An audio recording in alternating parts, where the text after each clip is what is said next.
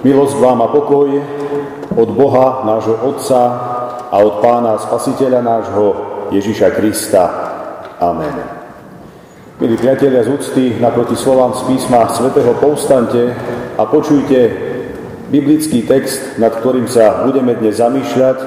Budem čítať z Jánovho evanjelia z jedenástej kapitoly z veršov štyridsaťdeväť až päťdesiatjeden takto. Ale jeden z nich, Kajfáš, ktorý bol v tom roku veľkňazom, im povedal: Vy nič neviete a ani nechápete, že je pre vás lepšie, aby zomrel jeden človek za ľud a aby nezahynul celý národ. To však nepovedal sám od seba, ale ako veľkňaz v tom roku prorokoval, že Ježiš má zomrieť za národ. Amen. Toľko je slov z písma svätého.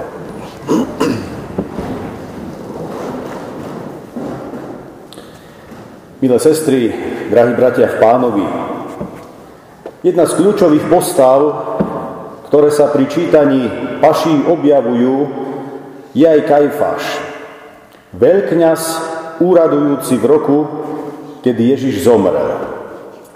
I keď je to záporná postava v, celý, v celom pašievom príbehu, predsa len niečo dôležité sa môžeme naučiť aj od neho, respektíve z úradu veľkňaza, ktorý zastával. Kajfáš bol vo svojej dobe nositeľom dôležitého kňazského úradu. Ako úradujúci veľkňaz mal právo, ako jediný z celého národa, predstúpiť do najsvätejšej miestnosti Jeruzalemského chrámu, kde boli uložené kamenné dosky Božieho zákona, ktoré prijal ešte Mojžiš od Hospodina na hore Sinaj. Dialo sa tak na tzv. Deň zmierenia, po hebrejsky Jom Kippur, kedy veľkňaz prinášal baránka ako obeť zmierenia za celý izraelský národ. Celý ten deň bol sprevádzaný tvrdým dvadsaťštyri hodinovým pôstom bez jedla, bez vody, bez pitia. Jeho celé meno znelo Jozef Kajfáš. Pôsobil za rímskeho cisára Tiberia. Ustanovený do úradu bol v roku osemnásť nášho letopočtu Valeriom Gratom, rímskym prokurátorom, ktorý bol predchodcom Ponského Piláta. V roku tridsaťšesť nášho letopočtu bol zosadený sýrským prokonzulom Viteliom. A zdá je dobre vedieť, priatelia, že Kajfáš patril k židovskej náboženskej frakcii alebo skupine, ktorú poznáme pod názvom Sadukaji. Bol teda Sadukajom.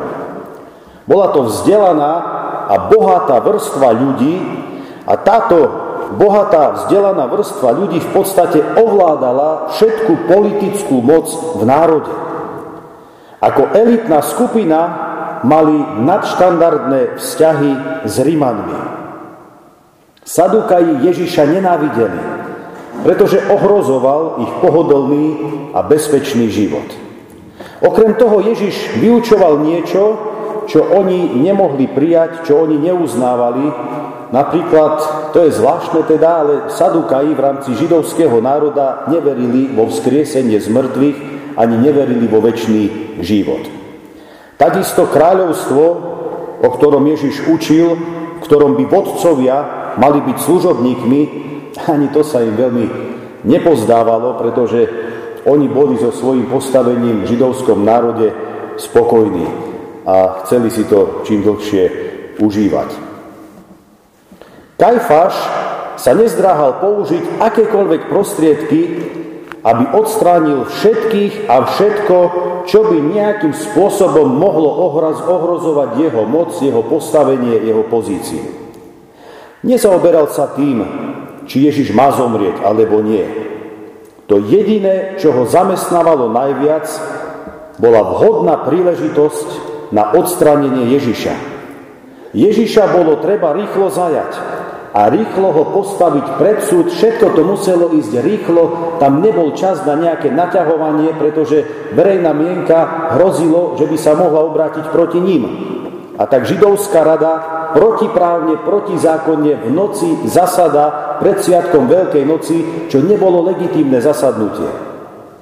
Židovská rada potrebovala k vykonaniu rozsudku smrti schválenie Ríma. Ale keď ľudia chcú, dá sa všetko vybaviť. A tak naozaj tým Kajfášovým plánom takto nečakane nahrala práve Judášova ponuka, že Ježiša zradí. Milí priatelia, Kajfáš považoval Ježiša za nebezpečného buriča a rebela. Ježiš spochybnil to, ako náboženskí vodcovia vysvetľovali mnohé zákony, napríklad zákony o sabate. Vyhnal z chrámu obchodníkov a zmenárníkov, ako sme to aj dnes mohli počuť pri čítaní paší, pričom vyhlásil, že urobili z chrámu pelech lotrov. A v tomto smere je zdá zaujímavé vedieť, že niektorí historici sú presvedčení o tom, že chrámové trhy v tom jeruzalemskom chráme vlastnila Annášova domácnosť. Annáš, ako sme to aj dnes počuli, bol Kajfášovým svokrom. To teda mohol byť ďalší dôvod, pre ktorý sa Kajfáš pokúšal Ježiša umlčať a zbaviť. Svojím spôsobom im utekal v chráme dobrý a výnosný kšeft. Bratia a sestry, vráťme sa však v tejto chvíli do kontextu nášho kázňového textu, a pouvažujme nad tým, čo sa vlastne stalo, keď sa židovskí náboženskí vodcovia dozvedeli, že Ježiš vzkriesil Lazara. Pretože práve toto je nosná záležitosť jedenástej kapitoly Jánovho evanjelia, z ktorej som dnes čítal. Jánovo evanjelium uvádza, citujem, hlavní kňazi a farizeji potom zhromaždili Sanhedrin a hovorili, čo máme robiť, keď ten človek robí toľké znamenia?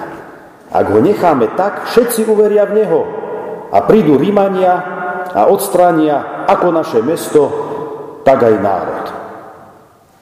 Podľa členov Sanhedrinu, teda tej veľrady, po našom povedané parlamentu, Ježiš ohrozoval náboženské usporiadanie a verejný poriadok, za ktorý oni niesli pred Pilátom zodpovednosť. Akékoľvek ľudové hnutie, ktoré by Rimania mohli považovať za podvratnícku činnosť, by mohlo viesť k zásahu Rimanov do židovských záležitostí a tomu sa chcel Sanhedrin za každú cenu vyhnúť. Drahí priatelia, úrad veľkňaza Kajfášovi zveril samotný Hospodin. Kajfáš však nebol iba kňaz. Bol to aj veľmi bezohľadný a svojím spôsobom vypočítavý politik. I napriek tomu, že sa nám zdá ako nehodný svojho úradu, predsa len Kajfáš zostal Božím nástrojom a komunikačným kanálom, cez ktorý sa Boh prihováral izraelskému ľudu. Ohľadom Ježišovej smrti tak Kajfáš vyriekol slova, ktoré sme počuli v úvode. Je pre vás lepšie, aby zomrel jeden človek za ľud a aby nezahynul celý národ. Sestri a bratia, ani sám netušil, že tým krátko, stručne a výstižne oznámil všetkým prítomným zmierujúcu a obetnú smrť Božieho Syna, i keď sám mal na mysli niečo celkom iné, v tej chvíli, keď to vyslovoval. Ježišova smrť mala byť prínosom. No nie len pre Židov. Jeho výkupná obeť sa mala stať prostriedkom na oslobodenie ľudstva ako takého, a síce z područia hriechu a smrti. Dá sa teda povedať, sestry a bratia, že Kajfáš si ani neuvedomoval, že jeho jednanie a počínanie je v skutočnosti súčasťou úžasného Božieho plánu.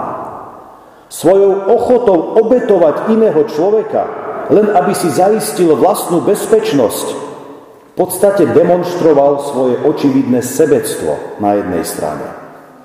Na druhej strane Ježišova ochota zomrieť za nás je tým najjasnejším príkladom a dôkazom lásky, ktorá je ochotná sa obetovať a ísť doslova až na smrť. Drahí priatelia, i keď Kajfáš bol taký, aký bol, predsa len, ako som už naznačil, zostal Božím nástrojom a komunikačným kanálom, cez ktorý sa Boh izraelskému národu prihováral. Už a práve táto skutočnosť nám dodáva odvahu i dnes pri pohľade na dnešných nositeľov kňazského úradu. Aj keď po ľudskej stránke môžu pôsobiť nedokonalo, môžu pôsobiť vypočítavo, nesvedomite, nezodpovedne, možno neobľúbene, alebo jednoducho len nesympaticky, predsa len napriek všetkému menovanému sú a ostávajú Božími komunikačnými kanálmi.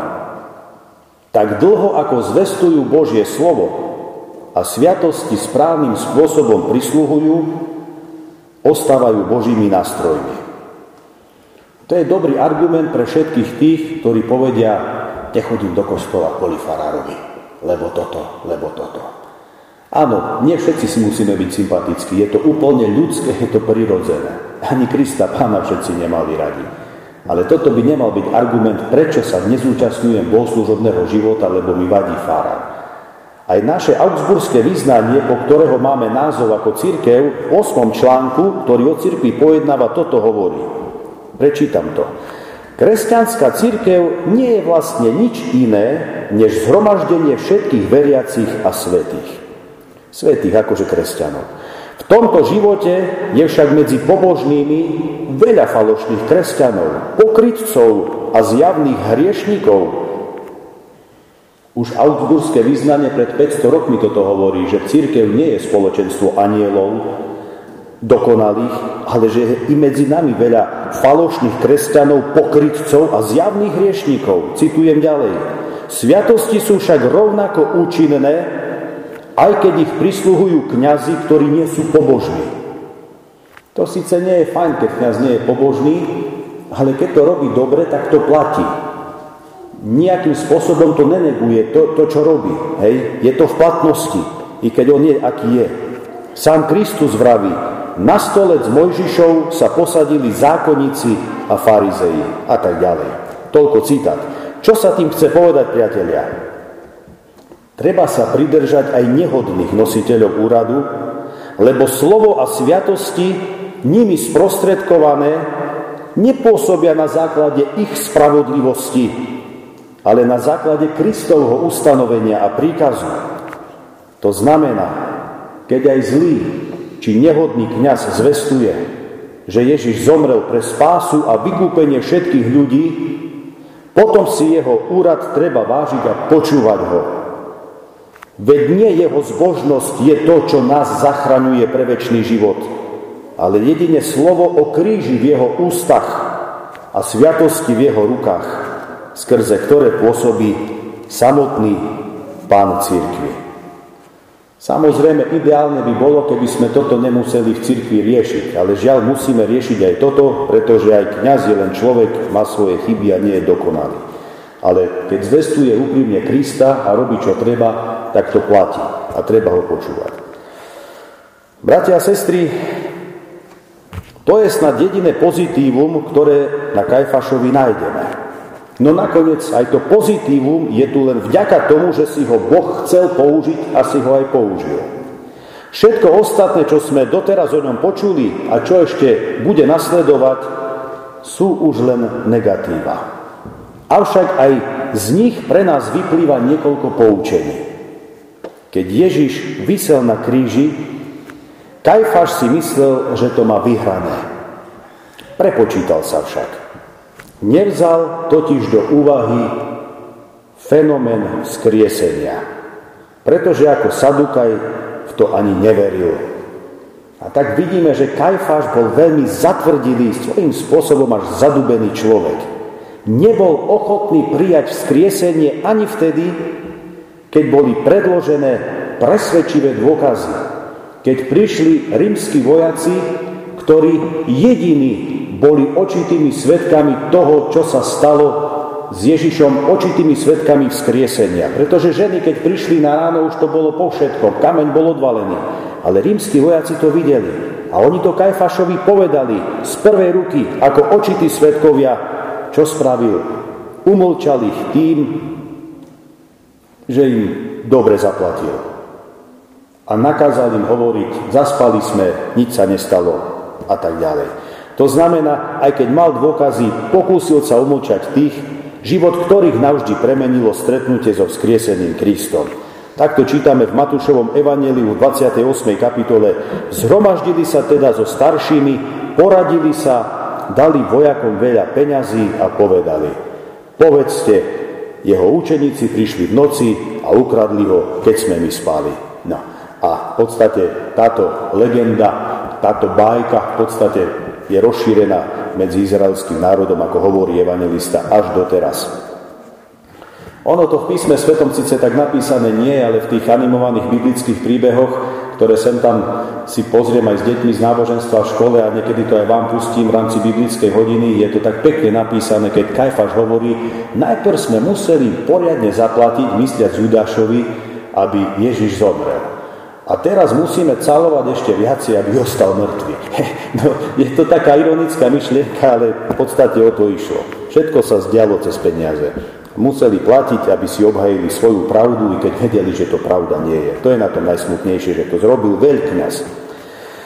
Drahí priatelia, Kajfáš je tak pre nás príkladom človeka, ktorý neuverí, pretože si myslí, že prijať Ježiša ako pána by ho stálo príliš veľa. Radšej si vyberie nestálu moc, prestíž, možno aké, také rozkoše tohto života, namiesto večného odpustenia a života, ktorý Boh ponúka tým, čo prijali jeho syna.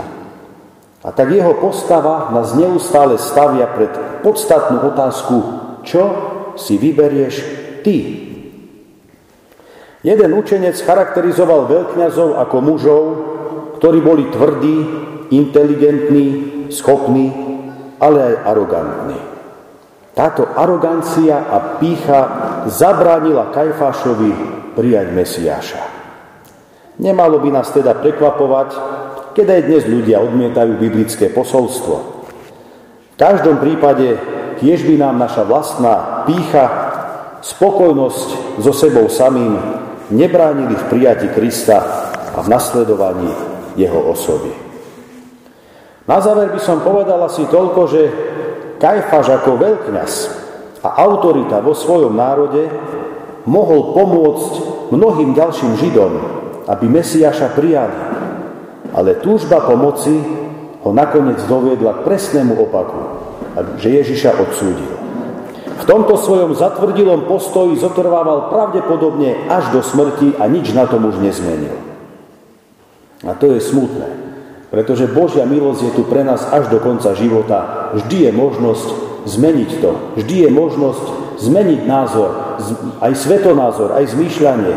I keď ľudia to potom nazývajú akože prevracanie kabátov. Ale v tejto chvíli radšej obrať kabát a daj sa zachrániť.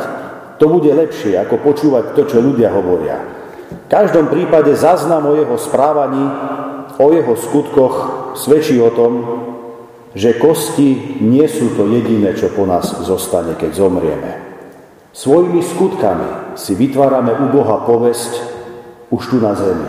Buď dobrú, alebo zlú. Kajfáš si vybral svoju cestu. Z toho, čo sa dozvedáme, vidíme, že to nebol najšťastnejší výber. Ísť proti Ježišovi totiž nikdy nie je správne rozhodnutie. A preto, drahí priatelia, využíme ešte zostávajúci čas milosti, nekonajme proti Ježišovi, ale kráčajme s ním. Amen. Pomodlíme sa. Pane, Ty si zaujal naše miesto. Ty si tam, kde by sme my mali stáť pre naše hriechy a prestúpenia. Ty bojuješ so strachom pred smrťou, aby sme my boli zbavení úzkosti. Ty si bol pohanený, aby sme my mohli byť ospravedlnení pred Tvojim a našim nebeským Otcom. Ty Ty si bol opovrhnutý, aby sme my mohli mať spoločenstvo s Bohom. Ďakujeme Ti za túto nesmiernu milosť a lásku, ktorú si dokázal vo svojom utrpení a v potupnej smrti na kríži. Daj prosíme, aby sme na to všetko pamätali, čo si vykonal pre našu záchranu a úprimne Ti za to ďakovali. Daj prosíme, aby náš život bol životom Božích dietok. Tak ako si sa Ty nás zastal, nech sa my vieme zastať iných ľudí. Nech sme ochotní s nimi zdieľať utrpenie i bolesti. Daj, aby sme boli s nimi, keď budú opustení, aby sme im vedeli pomáhať, keď budú pomoc potrebovať. Pane, prosíme ťa, premeň náš život svojim utrpením a smrťou. Premeň celý svet, aby tak, ako si nás zmieril s Otcom nebeským, našli sme cestu k zmiereniu v našich rodinách, našich spoločenstvách, našom národe. Aby Tvoj pokoj zavládol v nepokojnom svete. Učiň tak, prosíme, pre svoje nevinné umúčenie a smrť. V tejto chvíli, dobrý Bože, spolu k Tebe chceme ešte volať tak, ako si nás to Ty naučil. Otče náš, ktorý si v nebesiach, posväť sa meno Tvoje, príď kráľovstvo Tvoje, buď vôľa Tvoja, ako v nebi, tak i na zemi. Chlieb náš každodenný daj nám dnes a odpúsť nám viny naše, ako aj my odpúšťame viníkom svojim. I neuvoď nás do pokušenia, ale zbav nás zlého, lebo Tvoje je kráľovstvo i moc, i sláva na veky. Sláva Bohu Otcu, i Synu, i Duchu Svätému, ako bola na počiatku, i teraz, i vždycky, i na veky vekov. Amen.